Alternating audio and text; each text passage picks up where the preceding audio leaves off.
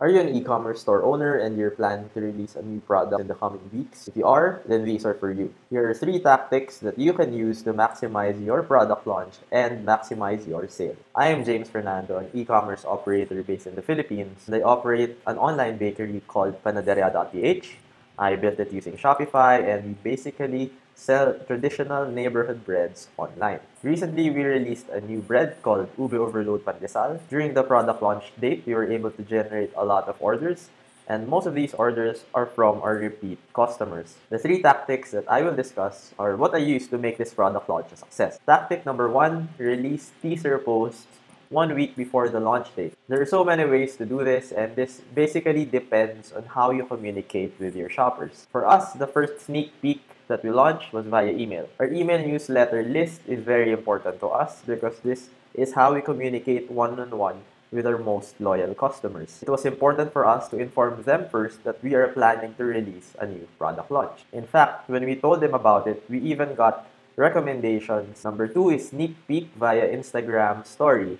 We realized that our most active social media followers view our stories on Instagram and also on Facebook from time to time. Releasing our sneak peek via story was a good move as well. If you have other channels like a Facebook group or a YouTube channel, those are really good ways to tell them about this as well. On my other e-commerce store called Shirtly, one of our partners used the community tab on YouTube to talk about a new product release, and that's how he gets feedback and suggestions from his community. I don't suggest using Facebook ads to release sneak peek because you can't basically drive conversion from teasers like the ones I mentioned. Tactic number two, communicate with your repeat shoppers on the launch date. Let's say it's the launch date already and you've released your post on Facebook, on Instagram. For me, that's not enough. You need to be able to communicate with your repeat and most loyal customers because you don't want them left behind. You want to make sure that they are well informed about this new product launch. The one thing you can do is send them an S M S.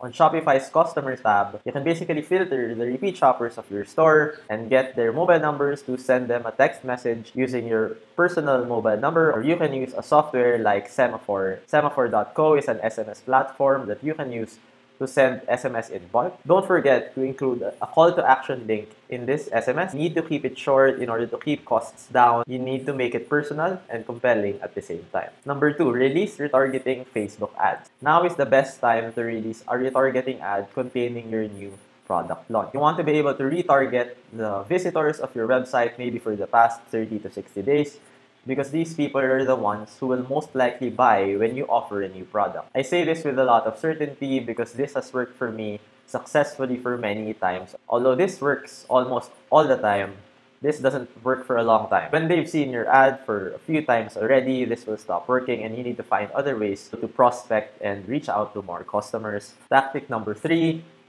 lastly, don't forget to collect feedback and measure repeat purchases of your new product. After launching a new product, you don't want to leave it just like that. You want to be able to measure its impact. Aside from sales, you need to collect feedback from the people who purchased your new product. You also need to ask the reasons why they did or they did not like it. You can then use these learnings for your next product launch. And lastly, you also want to know if there are repeat purchases for this product or not, and you can measure that on Shopify. So that's it.